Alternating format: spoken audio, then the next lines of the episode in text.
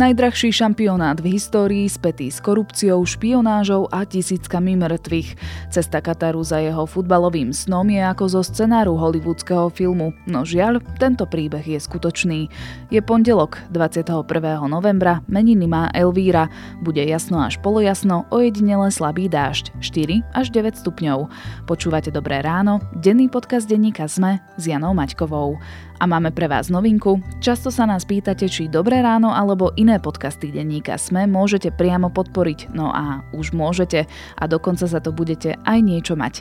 Ak sa totiž stanete prémiovým predplatiteľom alebo predplatiteľkou, budete môcť počúvať naše podcasty bez reklám, či už na webe Sme alebo v našej vynovenej mobilnej aplikácii sme.sk.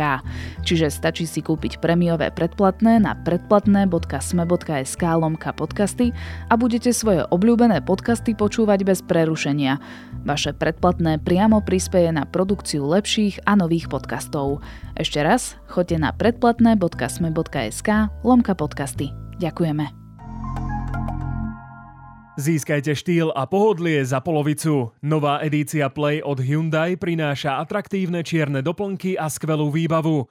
Modely i30, Bayon a Tucson môžete mať teraz s vyhrievaným volantom a sedadlami, inteligentným kľúčom či zatmavenými oknami.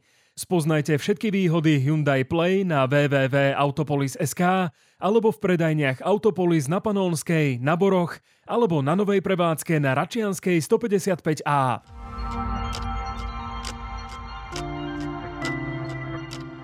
A teraz už krátky prehľad správ. Neúspešného kandidáta na primátora Bratislavy Rudolfa Kuseho obvinili z prijatia úplatku 150 tisíc eur, informoval o tom denní. Rovnako vyšetrujú aj ďalších 220 tisíc, ktoré si mali podeliť ďalší ľudia. Oľano získalo plnohodnotné členstvo v Európskej ľudovej strane. Stalo sa tak po dvoch rokoch vyjednávania. Slovensko malo v EPP doteraz tri politické strany, Alianciu, KDH a Spolu. Vírusová nálož koronavírusu v odpadových vodách stúpla v Trenčianskom, Nitrianskom aj Žilinskom kraji. Vyplýva to z výsledkov monitoringu odpadových vôd Úradu verejného zdravotníctva. Testy na vodičský preukaz majú byť od budúceho roka elektronické. Otázky budú generované náhodne. Skúšobné miestnosti vzniknú na dopravných inšpektorátoch. Viac aktuálnych správ nájdete na sme.sk.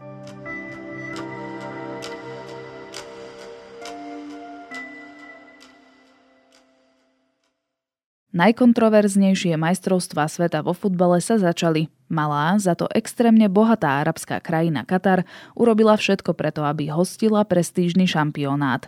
Nemala problém s podplácaním, so sledovaním a odpočúvaním, zároveň nebrala ohľad na pracovné podmienky či ľudské práva robotníkov, ktorí od nuly budovali veľké štadióny a infraštruktúru v katastrofálnych podmienkach. Tisíce z nich na to doplatili životom. O tom, ako si chce Katar športom nakloniť svetovú priazeň, sa porozprávam s redaktorom Sportnetu Miloslavom Šebelom. Shall I recall the candidates? Australia, Japan, Korea, Qatar, United States of America. The winner to organize the 2022 FIFA World Cup is Qatar.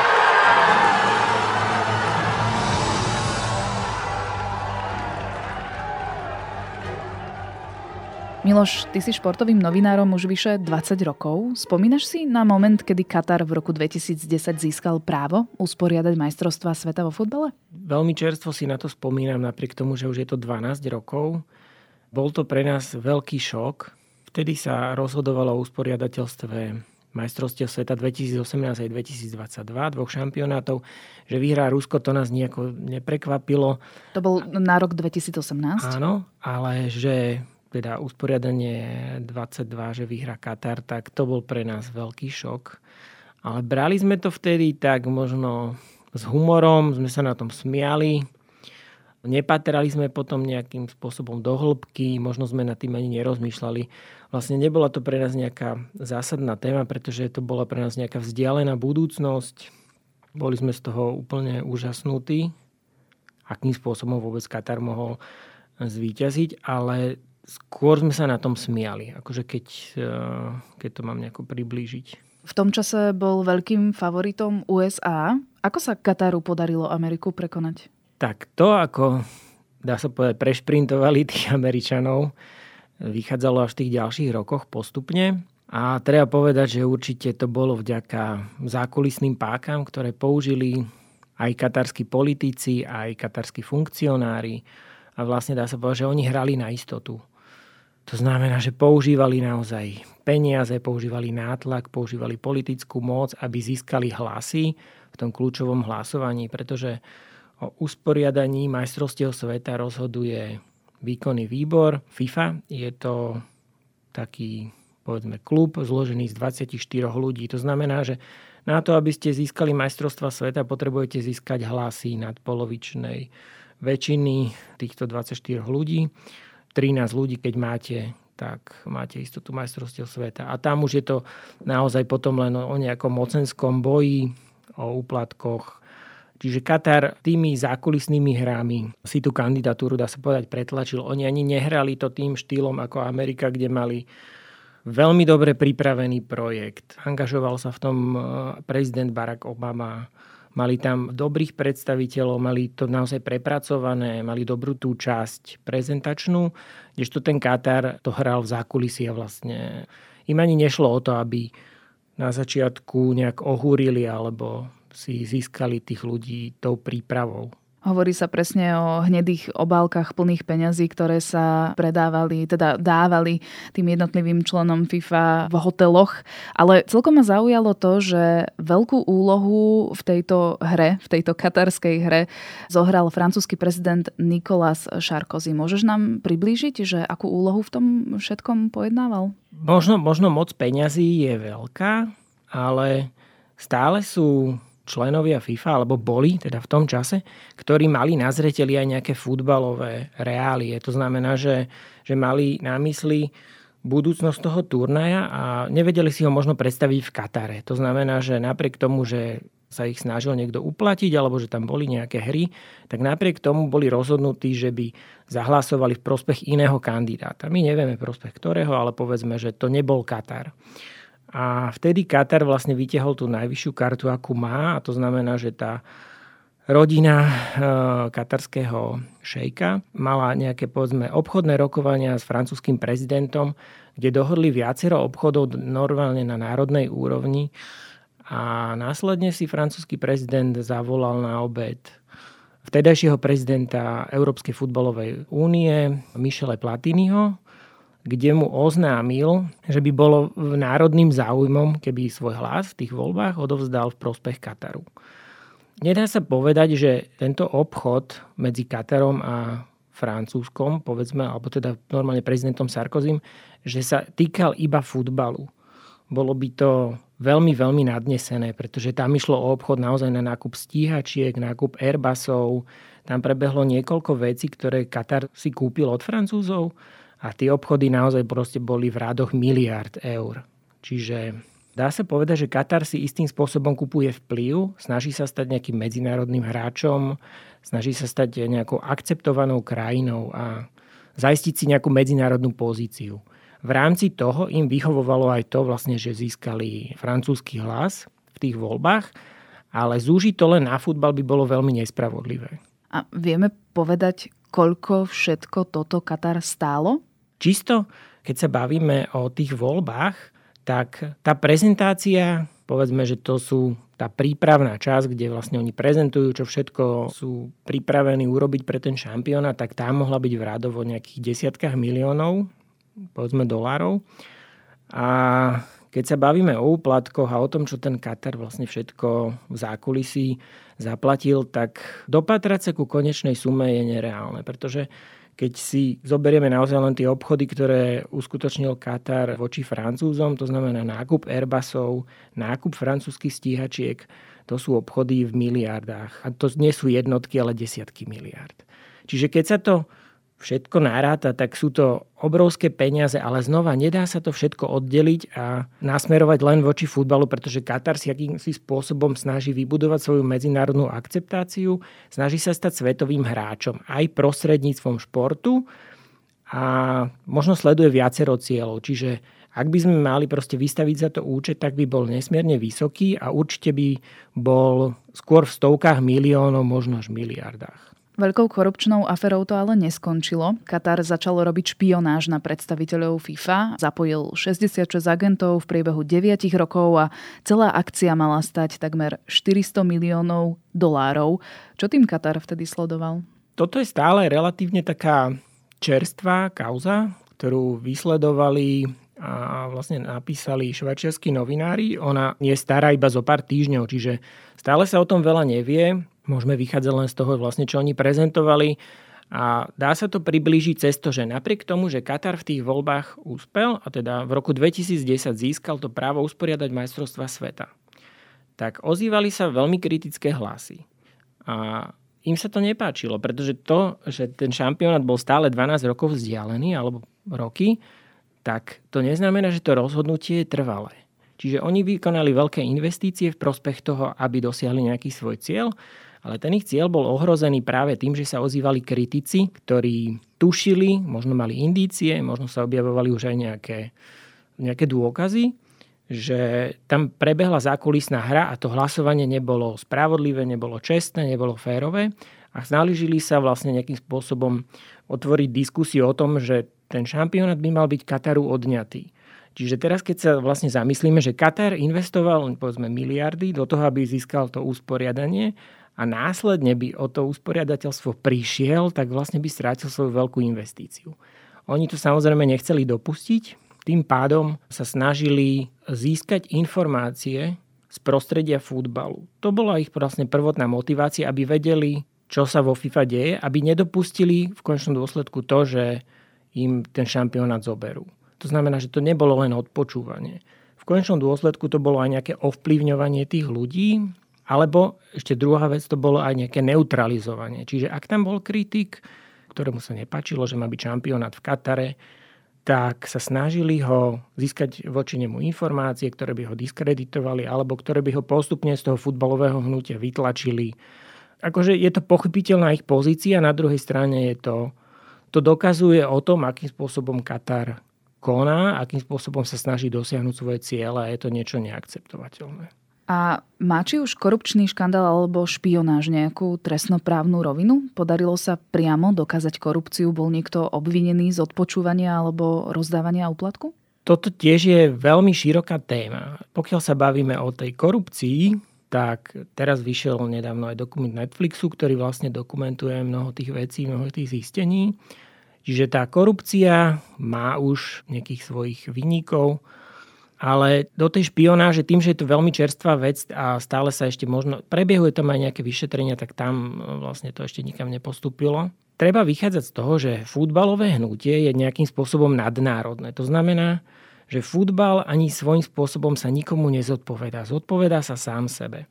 Keď ho chce niekto vyšetrovať, akýkoľvek národný inštitút, to znamená, môže vyšetrovať len tie veci, ktoré sa týkajú toho konkrétneho štátu americká FBI mala svojím spôsobom nejakú veľký, veľkú ambíciu, veľký záujem vyšetrovať eh, to nekalé dianie vo futbale, pretože sa to dotýkalo aj americkej kandidatúry. Tým, že oni vlastne neúspeli, tak eh, tam boli nejaké ambície očistiť ten futbal a vlastne zabezpečiť do budúcna, aby nič také sa im nestalo. Ale druhá strana tej mince je tá, že oni mohli len sledovať to, čo sa týka Ameriky. To znamená, ak niekto uplácal, prál peniaze v inej krajine, tak e, nejakým spôsobom vlastne Američania to nemohli vyšetrovať. Dostávame sa k tomu, že samozrejme, že do toho boli zapojení aj ľudia z amerického prostredia, ale tým pádom samozrejme potom okruh tých ľudí, ktorých vyšetrovali, ktorých naozaj policia aj zatkla, je obmedzený. Strašne zaujímavá postava tam je, volá sa Chuck Blazer,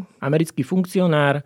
Svojím spôsobom práve na jeho príbehu je vidieť, že je to človek, ktorý ani nepochádza z futbalového prostredia. Je to obchodník, milovník života, ktorý je strašne veselý, príjemný, žije okázalý život, býva v Trump Tower v New Yorku, s výhľadom na Central Park a neplatí v Amerike ani dolár daní. Čo znamená, že FBI prišla na to, že je tu človek, ktorý poberá obrovské peniaze, ktoré si ukladá niekde v daňovom raji. A keď vlastne zdokumentovali všetky jeho príjmy a vedeli proste koľko, teda boli tu samozrejme príjmy z úplatkov, to znamená nelegálne, tak eh, ho postavili, dá sa povedať, pred hotovú vec, že mu hrozí za tieto, povedzme, daňové delikty 75 až 100 rokov za mrežami na čo sa on zosypal a povedal teda, že bude s nimi spolupracovať. Vďaka nemu oni získali človeka, ktorý pre nich odpočúval. On stále ostal pôsobiť vo FIFA, mal odpočúvacie zariadenia, chodil na rôzne rokovania, tým spôsobom vlastne on dodával FBI rôzne materiály, ale stále oni mohli zatknúť len ľudí, ktorí prali peniaze cez Ameriku, boli nejakým spôsobom nápojení na americkú ekonomiku alebo proste spadali pod americké právo a v konečnom dôsledku to bolo okolo 20 ľudí.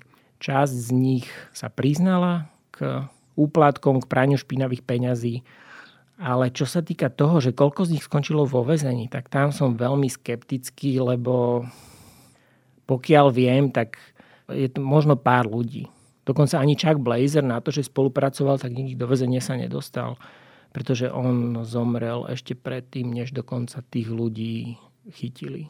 A to hovoríme len o ľuďoch, ktorí sa nachádzajú v USA a nie o ostatných, napríklad Švajčiarsko, Európa. To sa bavíme o ľuďoch napríklad aj zo Strednej Ameriky, lebo tiež nejakým spôsobom participovali, alebo tie peniaze tiekli cez Ameriku. Čiže tiež tam boli veľmi vplyvní funkcionári z Trinidada a Tobaga, ktorí naozaj zarobili milióny až desiatky miliónov, sú obvinení, existujú dôkazy a kvôli tomu, že neexistuje zákon, ktorý by Amerike dovoloval vlastne, alebo teda z Trinidad a Tobaga proste nemôžu toho človeka vydať na stíhanie do Ameriky, tak on si vlastne užíva svoj majetok stále tam vo svojej krajine. Napriek tomu, že existujú dôkazy, teda, že porušil americké právo. Ale určite existujú ľudia, ktorí porušovali zákony, ale robili to v inej časti sveta, alebo proste tie peniaze tiekli iným spôsobom. Aký dopad mali tieto reálie na samotnú FIFU, na ich členov, na ich vnímanie zvonku, na ich kredibilitu? FIFA je určite do veľkej miery vnímaná ako korupčná organizácia. Organizácia, ktorá koná za peniaze, ktorá koná za prospech a možno do nejakej miery to niektorí ľudia vnímajú aj, že škodí futbalu. Na druhej strane nevieme to oddeliť. To je organizácia, ktorá sa stará o ten celosvetový futbal. Čiže určite imidžu to neprospelo nejakým spôsobom. Na druhej strane to neohrozuje jej fungovanie. To je také... To je dosť veľký paradox. Áno, určite je to veľký paradox. Je to také smutno smiešne, že existujú tie výpovede, vidíme to a napriek tomu vlastne nedokáže sa ten futbal zreformovať, nedokáže sa očistiť a aj keď dneska sa tvári, že začala sa nejaká nová éra, tak si nemyslím, že prešiel nejakou veľkou očistou, len sa to robí sofistikovanejšie. Majstrovstvá sa ale teda v Katare napriek všetkému tomu, čo sme si doteraz povedali, konajú. Katar absolútne nemal nejakú futbalovú tradíciu, nemal vybudovanú športovú infraštruktúru, to všetko musel postaviť na novo od základov. Koľko do majstrovstiev Katar investoval?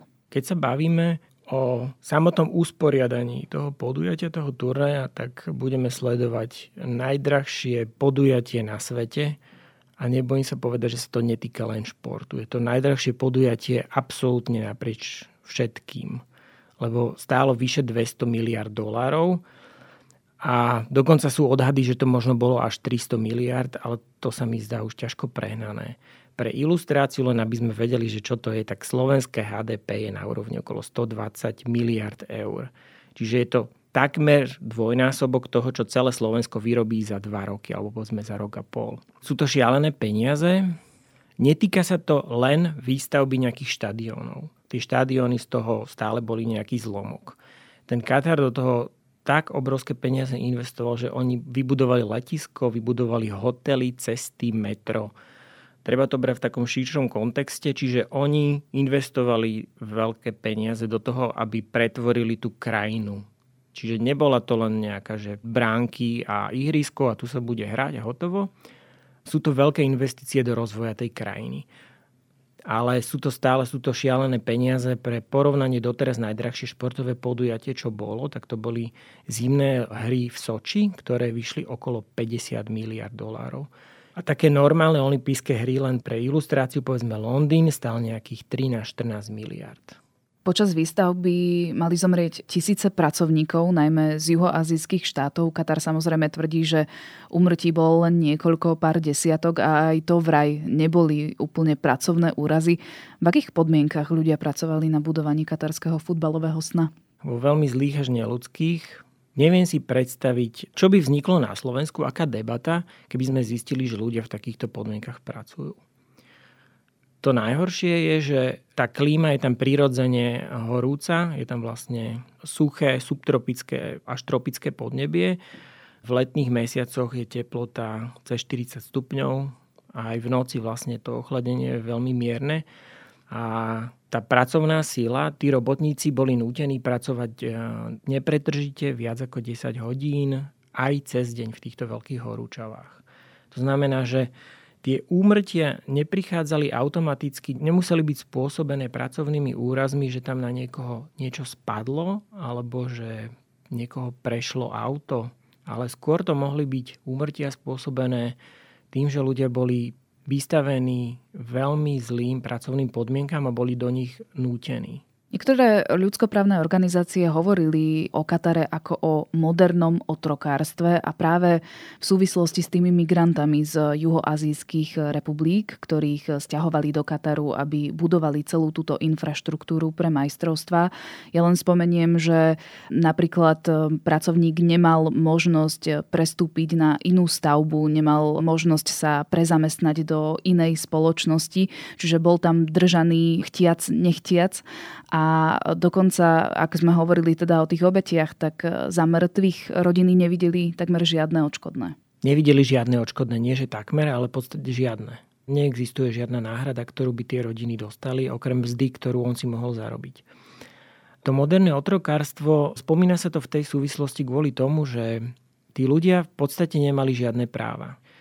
Oni keď tam prišli, boli nútení odovzdať e, svoje cestovné doklady, pasy svojmu zamestnávateľovi, ktorý im dal nejaké úlohy, museli pracovať v tých veľmi ťažkých podmienkach a pokiaľ sa niečo nedodržovalo, čo im bolo slúbené, lebo sú prípady, kedy im nevyplatili mzdu, oni sa nemali ako dovolať svojich práv. To znamená, že boli vydaní na milosť a nemilosť tomu zamestnávateľovi, ktorý ich mohol nútiť naozaj aj do neumerne dlhej práce. Bavíme sa o 15 hodín, 16 hodín a viacej v veľmi zlých podmienkach, nemali vôbec možnosť vyjadriť nejaký nesúhlas s tým, pracovať na nejakom zlepšení tých podmienok. V prípade, že sa ozývali a vyjadrili nejaký nesúhlas, tak ten zamestnávateľ ich mohol zo dňa na deň deportovať bez nejakej náhrady mzdy.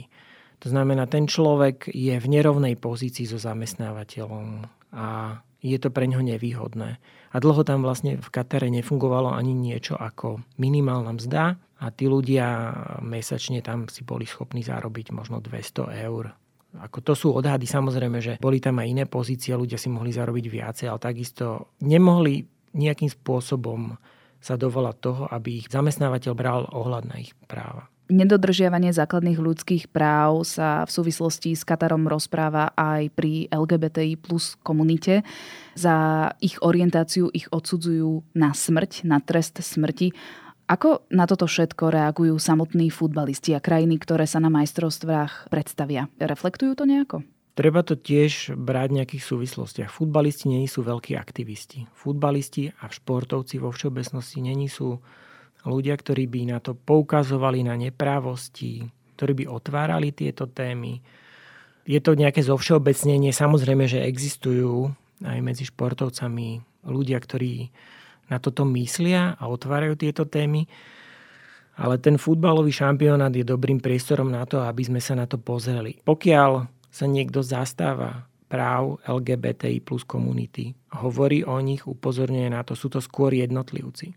Není sú to nejaké zväzy, není sú to nejaké organizácie medzinárodné, čo sa týka športu. Upozorňovanie na závažnosť toho problému, na jeho hĺbku je veľmi, veľmi malé.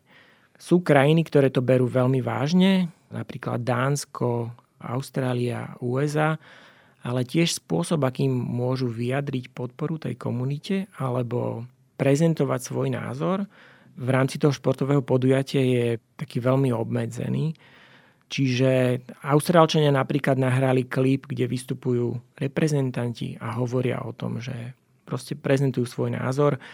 Dáni napríklad e, budú bojkotovať to, že pocestujú na šampionát ich funkcionári, ich rodiny, príslušníci a budú hrať v čiernych dresoch na to, aby vlastne vyjadrili tiež svoj nejaký postoj. Američania majú také dúhové logo, ale to logo sa vlastne myslím, že ani nebude na dresoch. Neuvidia ho priamo diváci. Čiže a... je to také veľmi vágne. A čo futbaloví fanúšikovia? Lebo vieme, že Katar má dokonca aj prísne pravidlá viažúce sa na alkohol alebo fajčenie na verejnosti, čiže na nejaké bujare oslavy v uliciach asi môžu fanúšikovia zabudnúť. Zároveň je tu naozaj stále to porušovanie ľudských práv, takže je možné, že do Kataru príde oveľa menej ľudí, na akých sme zvyknutí z minulosti z iných majstrovstiev? Je to určite tak. Futbal je oslava, a šampionát dvojnásobne vlastne.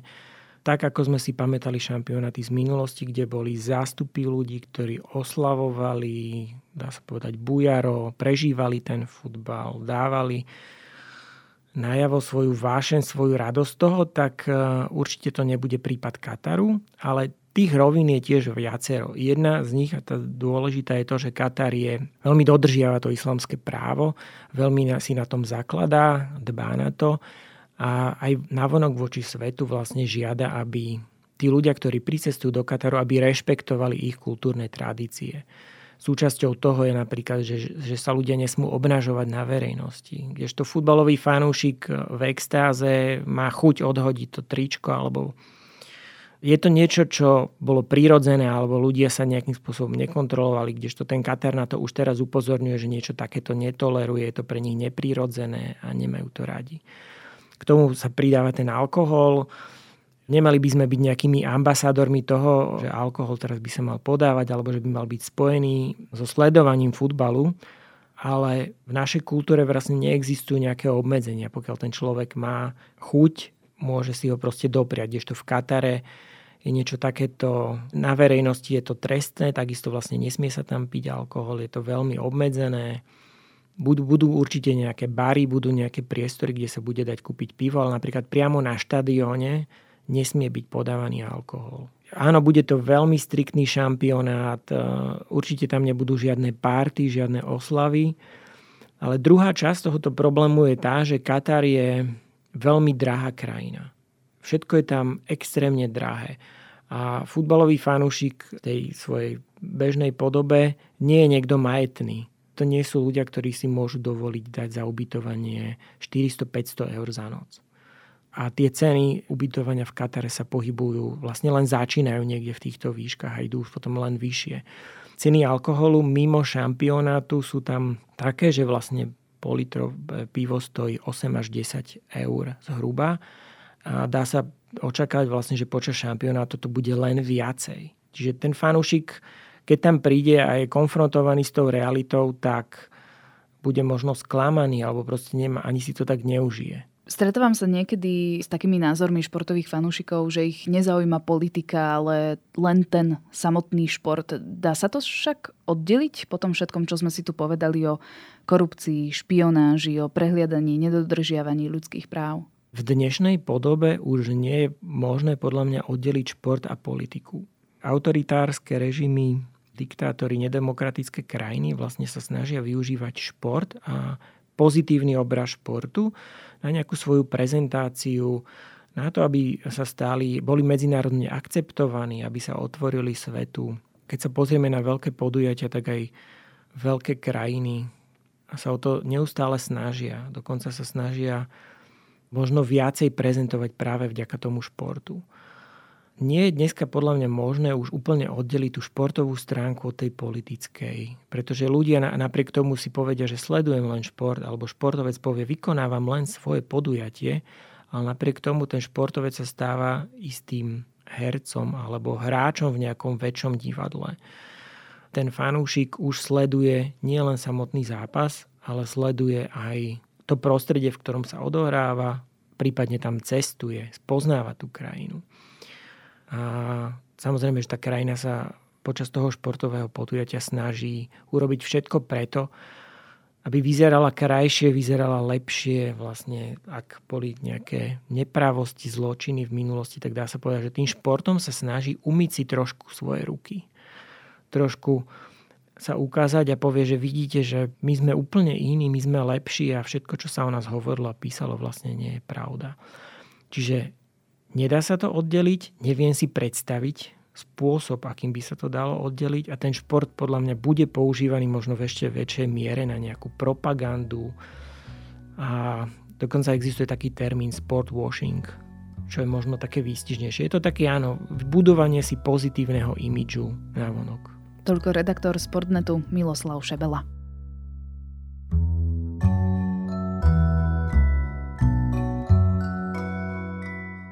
Po dnešnom rozhovore mi neostáva nič iné, ako vám odporúčiť seriálový dokument na Netflixe FIFA Uncovered, v ktorom odhalíte viac zo zákulisia športovej korupcie a politiky. A ak by ste chceli zmeniť tému, vypočujte si aj novú epizódu našej podcastovej minisérie My sa vám ozveme. V tretej časti si priblížime problémy cudzincov na slovenskom trhu práce. Na dnes je to všetko. Počúvali ste Dobré ráno, denný podcast denníka ZME s Janou Maťkovou. Do počutia opäť zajtra.